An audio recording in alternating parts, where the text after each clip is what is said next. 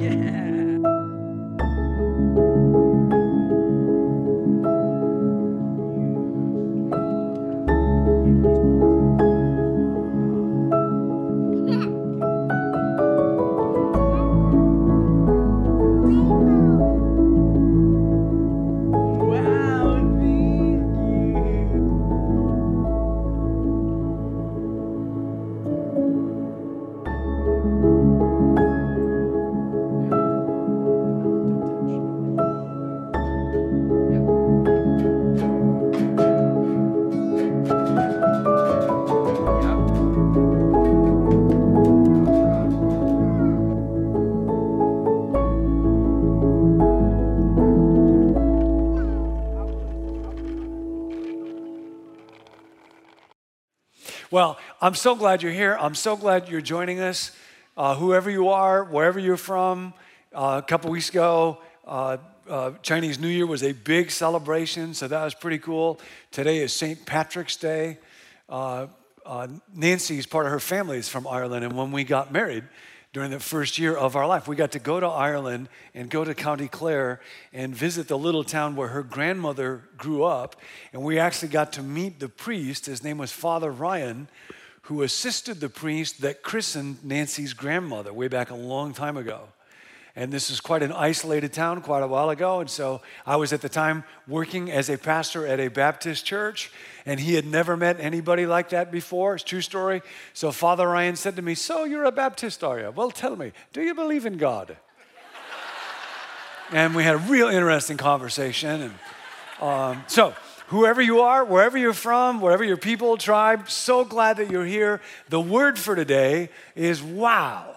The word for today is wow. Because when we experience delight or wonder or, or, gratitude or, or just what a miracle it is to be alive, that's kind of the word beyond definition. Oh, wow.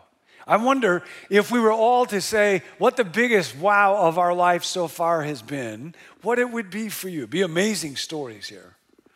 I read one a while ago. A woman named Mona Simpson was a writer trying to eke out a living in New York City when she received a phone call that she had a biological brother that she didn't even know existed, and he'd learned about her and he wanted to meet her. It's like something out of a novel she was trying to write. So they met, and he said that he was in technology. She said, That's kind of interesting because she used a manual typewriter, but she was thinking about getting a computer. And he said it was good she hadn't gotten one yet because he was going to design a computer so insanely beautiful she would be glad she had waited. His name was Steve, Steve Jobs. It's true story. Imagine you woke up one day and found out Steve Jobs was your brother. And that actually happened to this woman, Mona Simpson. She was stunned by his words I'm your brother. But they were not the most stunning words she ever heard from him. Those words would come later. We will come back to them. But I was thinking, getting ready for this message, what if wow is built into existence, is built into the universe, is built into reality, and we're just too jaded or old in our spirit or warped by sin, and so we keep missing it. So many people live like God hadn't really done anything for me today. My job is dull, my car is old, my hair looks bad, my kids can't get into a good college because those movie stars and CEOs are cheating, I don't have a spouse, or I do, but I'm pretty sure I got the wrong one. People live as though they have no thing to praise God for.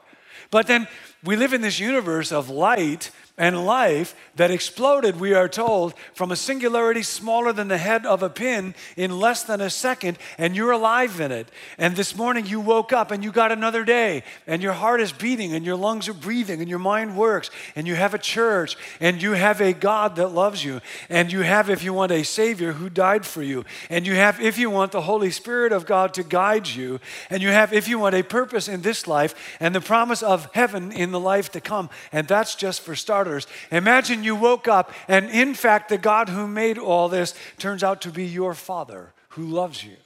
Oh, wow, oh, wow, oh, wow. See, there is a producer of wows, there is a wower, and that's God. And then there's a receiver of wows, a wowee, and that's you and me. And when a wow gets directed towards God, the word for that in the Bible is worship.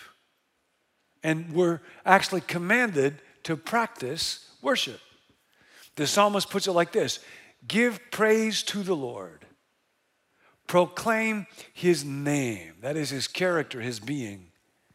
Make known among the nations, the peoples, all cultures, what he has done. Sing to him, sing praise to him. Tell of all his wonderful acts. Let the hearts of those let the hearts of those who seek the Lord rejoice. Oh, wow. And the Bible is full of statements, commands like this. I wanted to say a word about this because in our day, a lot of people wonder why. Why would God want people to constantly praise Him and worship Him? That seems a little needy, doesn't it? Can you imagine a movie star or a CEO or a politician so egotistical that they want a bunch of people to stand around telling them how great they are all the time? And people wonder, so like, is God like that? A great thinker C.S. Lewis wrote that before he became a believer, this idea of God commanding people to praise him troubled him for these reasons. But then he noticed something about the human spirit.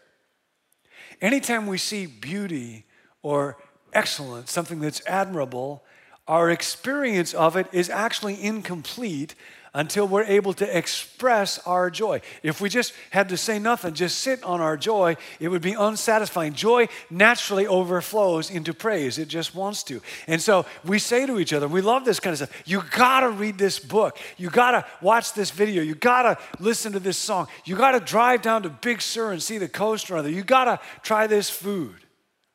Okay? Joy uh, inevitably flows over into praise. Take it one more step now. Let's say that you're a single man, just hypothetically, and that the excellence and beauty and goodness that you see is in a single woman. Whom do you want to express your praise to? This could be why there are so many single men in our congregation. Not intended to be a trick question. The correct answer would be you want to tell her. If, if there's a woman, and, or it could go the other way, and you think, this is a fabulous person, this is an amazing person, you want to tell that person. A parent longs to express delight not just about their child, but to their child. A lover longs to praise the beloved. We're born primed to praise. We're just that way. And so God delights in it. Not because God is this needy, empty character that, you know, has a low sense of self esteem and has to have people propping it up all the time. Quite the contrary. In the ancient world, uh, worship generally involved sacrifice, and often people believed that was because the gods needed food. In fact, for Israel in the ancient Mesopotamian world, most other uh, creation narratives included the idea that the gods created people to raise food to feed them. That's what sacrifices were about. And of course, for the God of Israel, that is not the case. There's actually a line from that God in the Psalms that I love. God says to people, If I were hungry, I would not tell you. Like, if I had an appetite, I have plenty of ways to, you know, satisfy it without needing you to do anything about it. In other words, God is not needy physically or emotionally. He delights in our praise because it means that we're awake to all of the gifts, to all the goodness, to all the beauty, to the wonder of what it is, to the absolute miracle of being alive. We all have what might be called a kind of a wow threshold. In other words, the amount of goodness that needs to flow into your life to trigger delight.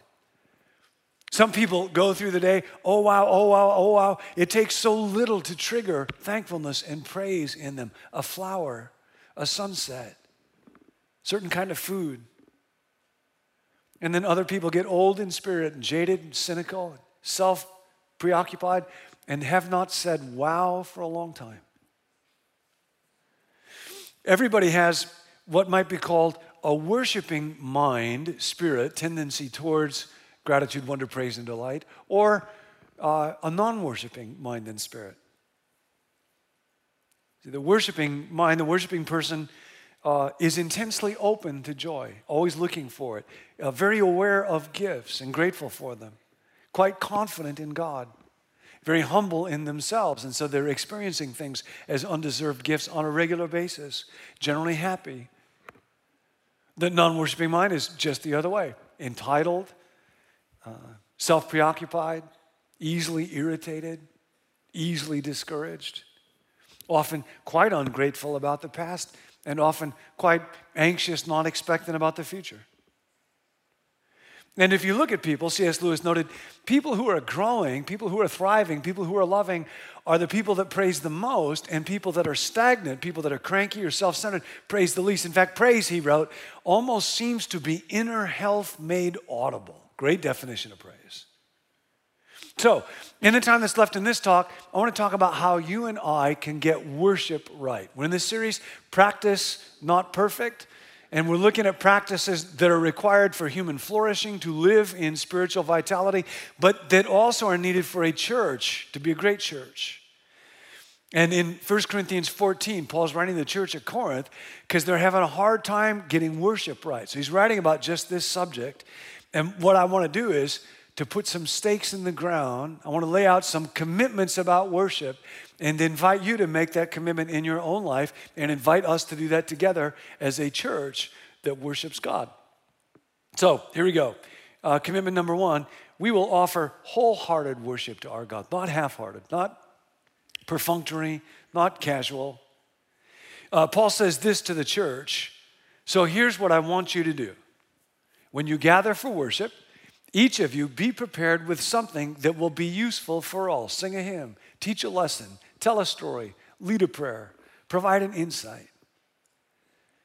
You notice Paul does not say, if you gather for worship, he says, when. He assumes it's going to happen. So, uh, you might be just visiting from someplace else or just in kind of seeking mode spiritually. But if you're a follower of Jesus and if Menlo is your church home, I want to call all of us to make this commitment. When the church gathers to worship God, I will be there worshiping. I'll find another time to do emails, I'll find another time to crank out more work. But when the body gathers to express our devotion to our Savior, I will be there. If I'm a parent and I've got kids, I will model that for my children. I will make sure that having them have adults who pour the love of God into their life that know them and care for them will be my high priority.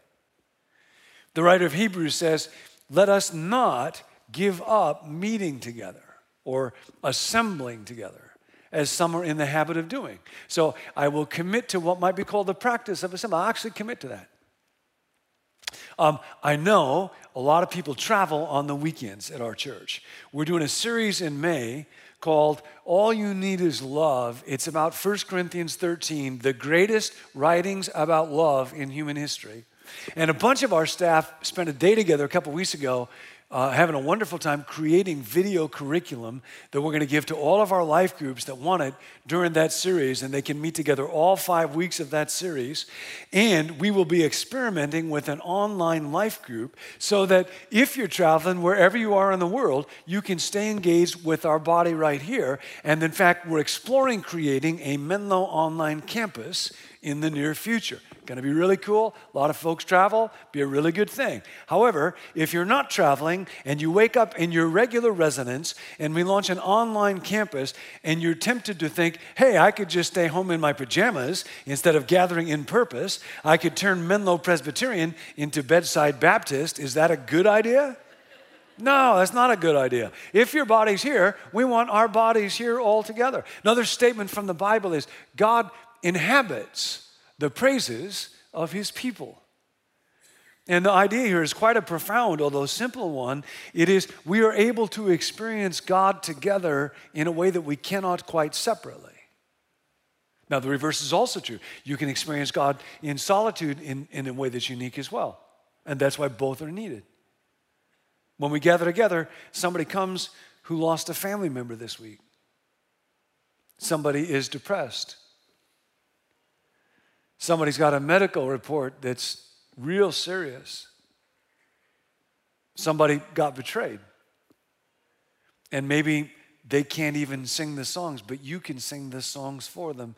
You can embrace them. You can see them. You can pray for them. You can love them. That's actually the main reason that we gather together. I mean, there's lots of ways that information could get disseminated, but we gather together to be able to love each other and to love God together. And your worship will encourage another person's spirit. I was talking to somebody going through a real deep valley, and she said when she comes to church, her prayer is, God, who can I connect with that needs help today? And I thought that was so cool. See, when you give love to somebody else, your own heart gets healing, your own heart gets hope. The psalmist said that this is our aim in worship sing the glory of his name and make his praise glorious. Now, we're putting stakes in the ground about worship today. Here's one of them we will make his worship glory. Why should we do that? Well, because he's worth it. He is worth it. He is worth our best praise. When you're dating somebody, if you're crazy about them and you say that you will get there at six o'clock, what time do you get there? Six o'clock, even before six o'clock. When I was dating Nancy a long time ago, I drove a Volkswagen Bug with no air conditioning. In fact, you couldn't turn the heater off an hour in the Southern California heat in the summertime to get to her apartment. I would get there and I would just be a perspiring mess. So I would actually show up an hour early, no kidding, and secretly uh, like take a bath in the sink of a gas station that was not far from her apartment because I didn't want to be gross when I got there. Because this is not a casual thing for me, it's not a casual relationship. Worshiping God is not a casual thing. So when we gather, come ready to make his praise glorious. And that's what Paul is talking about to the church of Corinth. When you gather, not if, but when, then like come prepared, come ready to think about God and to let other people be built up. Come in a spirit of anticipation. Even, even, I know how trivial this will sound, come on time. Now, I know some of you are thinking, that's easy for you to say. We have little kids that have to be woke up and fed and cleaned and diapered and changed and car seated and refereed, and it's impossible. I understand. To worship well, you may need to give your kids to their grandparents for 10 years or so. That's part of what grandparents are for. All I'm saying is, worship is like life. You get out of it what you put into it. Life is that way, worship is that way. And because God is worthy of our best worship, I want to call on me and all of us to intend to offer Him the best, to make His praise glorious, because God inhabits the praises of His people. It will bless other people, it'll bless God. Next commitment, next stake in the ground, as a church and each one of us individually, we will offer God mindful worship. We will not allow our minds to go on autopilot as they tend to do. Part of what Paul was correcting in Corinth was people were so uh, hungry for an ecstatic emotional experience, not bad, but they were after that so much that their minds were kind of going on autopilot. And so he wrote, I should be spiritually free and expressive as I pray, but I should also be thoughtful and mindful as I pray.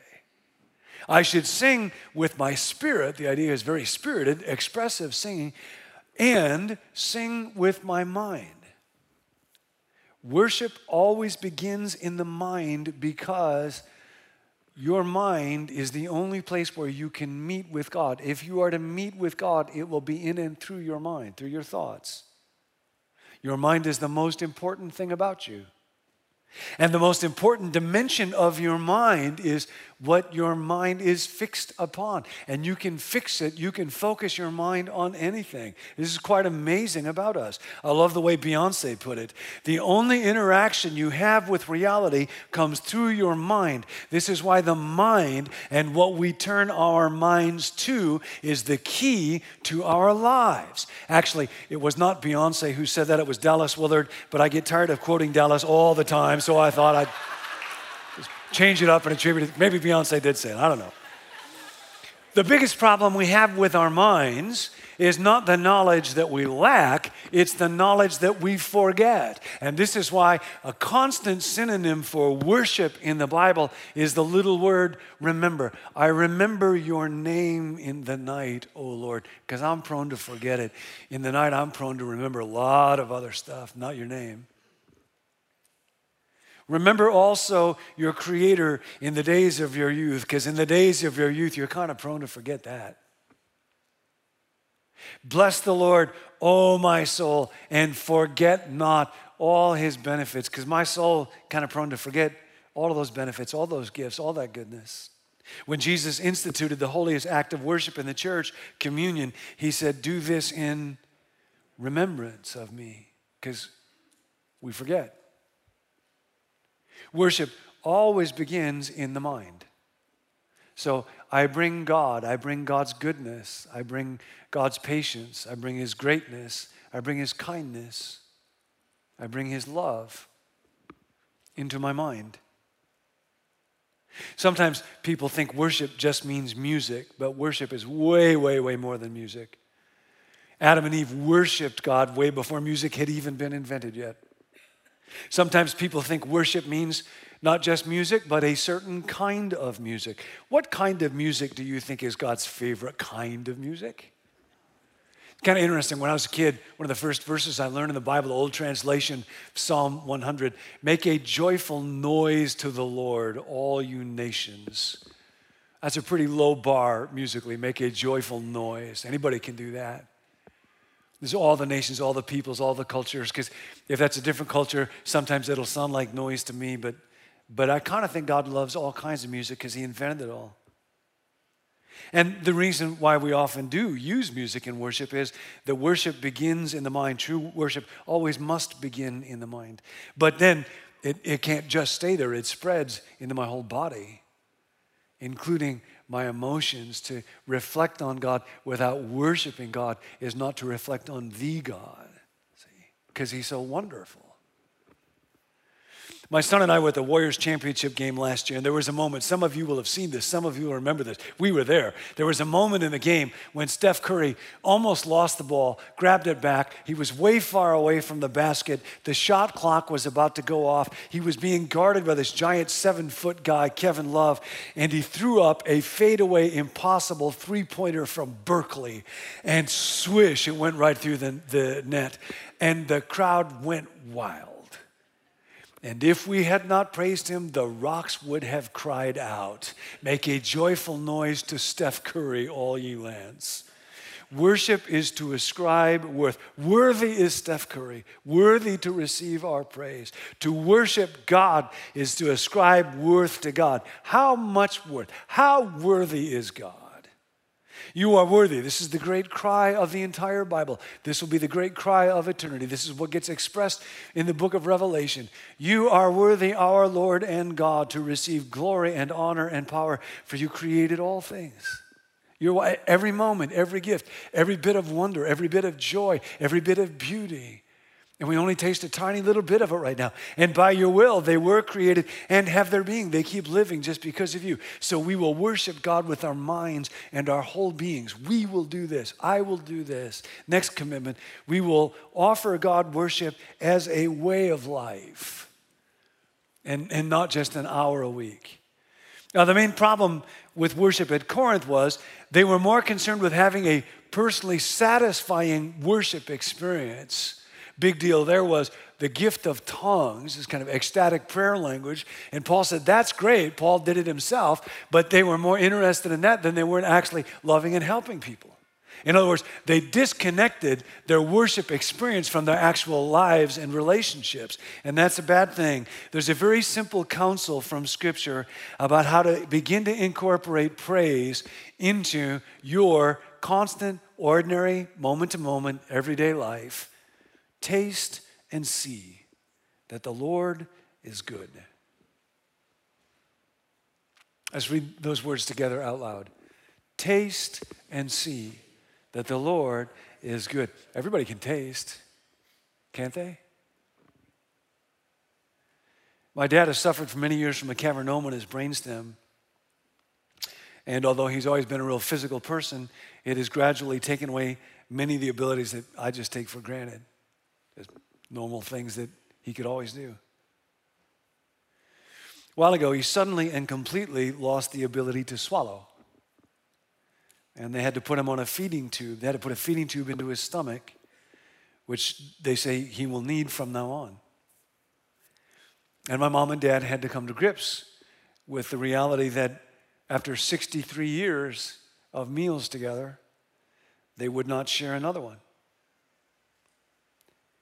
And so now my mom, I was talking to her just this morning about this, will put a little pouch of food into his tube, but she'll say to him something like, Oh, you're having steak tonight, John.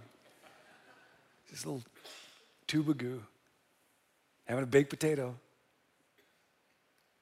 His neurologist recently put him on a brain steroid. And uh, a few weeks later, he went to the doctor's office. And at the doctor's direction, my dad swallowed a spoonful of water.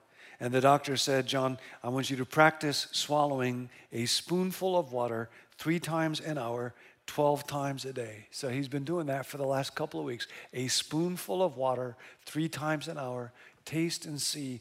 This week, he had his first taste of something, and it was coffee. My dad is a Swede, and coffee is, Swedish babies don't nurse when they're born, they start right in on coffee. And my dad thought he had had his last taste of coffee, but Wednesday morning this week, he had two cups of coffee. My dad did. See, it turns out, oh wow, oh wow, oh wow, cup of coffee. Oh, wow. Cup of coffee. It turns out tasting is not automatic, turns out. It's not something to which I am entitled, over which I am in control. It is a gift, taste. It can be lost, taste. It is an act that must be developed and practiced and stewarded and done with careful attention. And we are so blind and sin soaked and dead. Taste and see. The sun comes up. Did it again. The smile of a friend. You didn't create that person. Clothes to wear, maybe, and food to eat, maybe, and a bed to sleep in, maybe. Other people do not have them, not because I am more deserving than they. Taste and see a job to work at, maybe, and how we complain. A healthy child, maybe.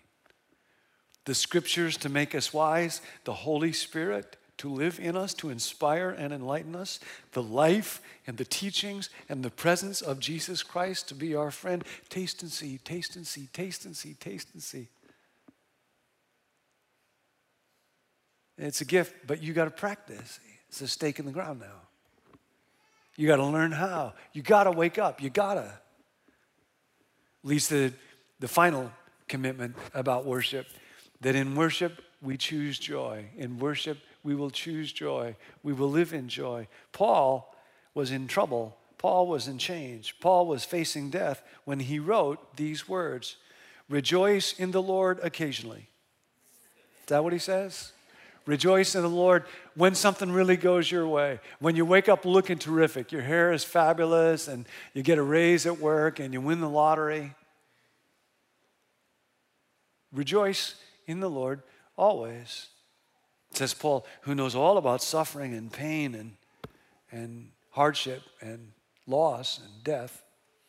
And then, just in case somebody didn't understand that he meant it, I will say it again rejoice. And this call, this call to joy from a good and powerful God runs all through Scripture. Let the heavens be glad, let the earth rejoice. One day, the trees of the field will clap their hands. I'd like to be there for that. I have told you these things so that my joy might be in you, and your joy, and your joy, and your joy, taste and see, taste and see, taste and see, might be complete. So let me ask you how much does it take? How much does it take? How full does your cup have to be for it to produce joy and delight in you? I was telling you about my dad at the other end of the circle of life. I have a little grandson named Chance. He's about 10 months old, and he will smile at absolutely anything. He smiles promiscuously. The other day, somebody jumped and he laughed out loud. And it was so funny, we took a video. Would you like to see and hear the sound of joy for a moment? All right, take a look. I jump. Ah. Uh, Uh-huh. I think uh, I'll do it again. Uh, I'm walking and. Uh.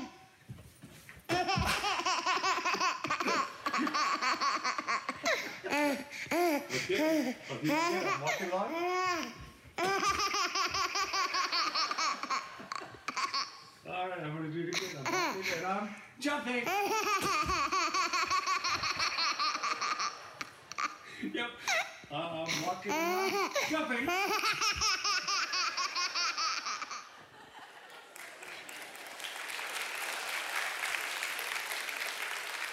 I jumped until I was I jumped till I puked, man. I could not stop jumping for that. Just to hear that sound one more time. It's unbelievable.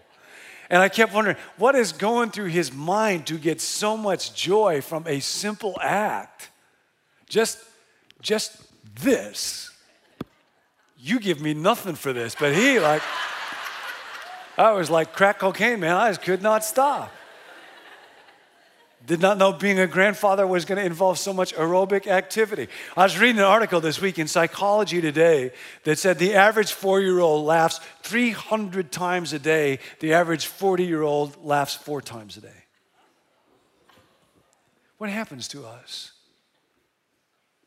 Does the world become less beautiful? What if children are right?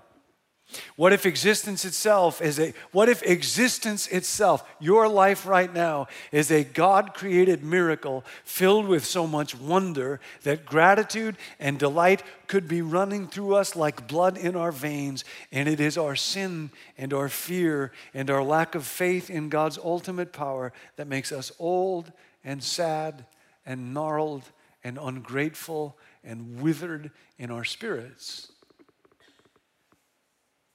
Maybe that's why Jesus said, Unless you become like a little child, you can never enter the kingdom of heaven. Oh, wow. You are headed, you and I, for eternal joy. You are worthy, you are worthy, you are worthy. Taste and see. For eternal joy that is so powerful that that laugh of that little child is just a tiny little glimpse of it. Or an eternal loss. And I wonder if you have made the choice to become like a child that Jesus invites us to.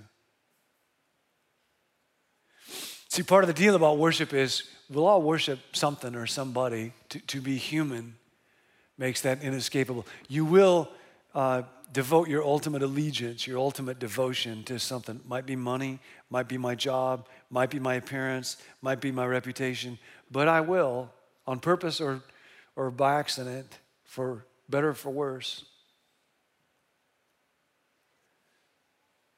I want to challenge you today to offer your ultimate worship to God. Because your biggest wow moment, whoever you are, whatever impressive things you have done, your biggest wow lies before you. I mentioned earlier Steve Jobs' most amazing words came later on in life, his sister said. He was, like all human beings, a mass of complexities, amazing gifts, could also be a difficult person. He suffered through cancer. Uh, his biographer writes he went through 67 nurses to find three that he liked. He was a guy with high standards. When they brought him an oxygen mask, he loved the beauty of design so much that even though he was deeply sedated, he ripped the oxygen mask off because he said it was too ugly for him to wear. And they had to bring him five options of oxygen masks for him to select one. After he died, his sister Mona, that one from New York, told this story just a couple miles from here at Stanford Chapel at his memorial service. She said at the very end, as his breathing was becoming labored, laying in that bed, his family was gathered around him. And he looked at his sister, and he looked at his children, and he looked at his wife. And then Steve Jobs, this amazing life, spoke one last time, and he said, Oh, wow, oh, wow, oh, wow. And then he died.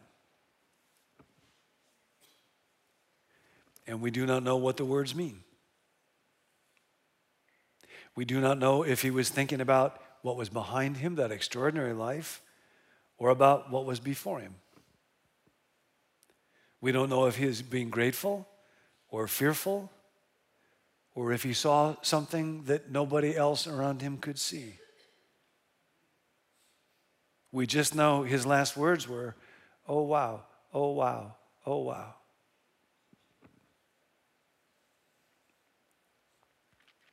What I do know, what Jesus taught, is that your ultimate wow lies before you.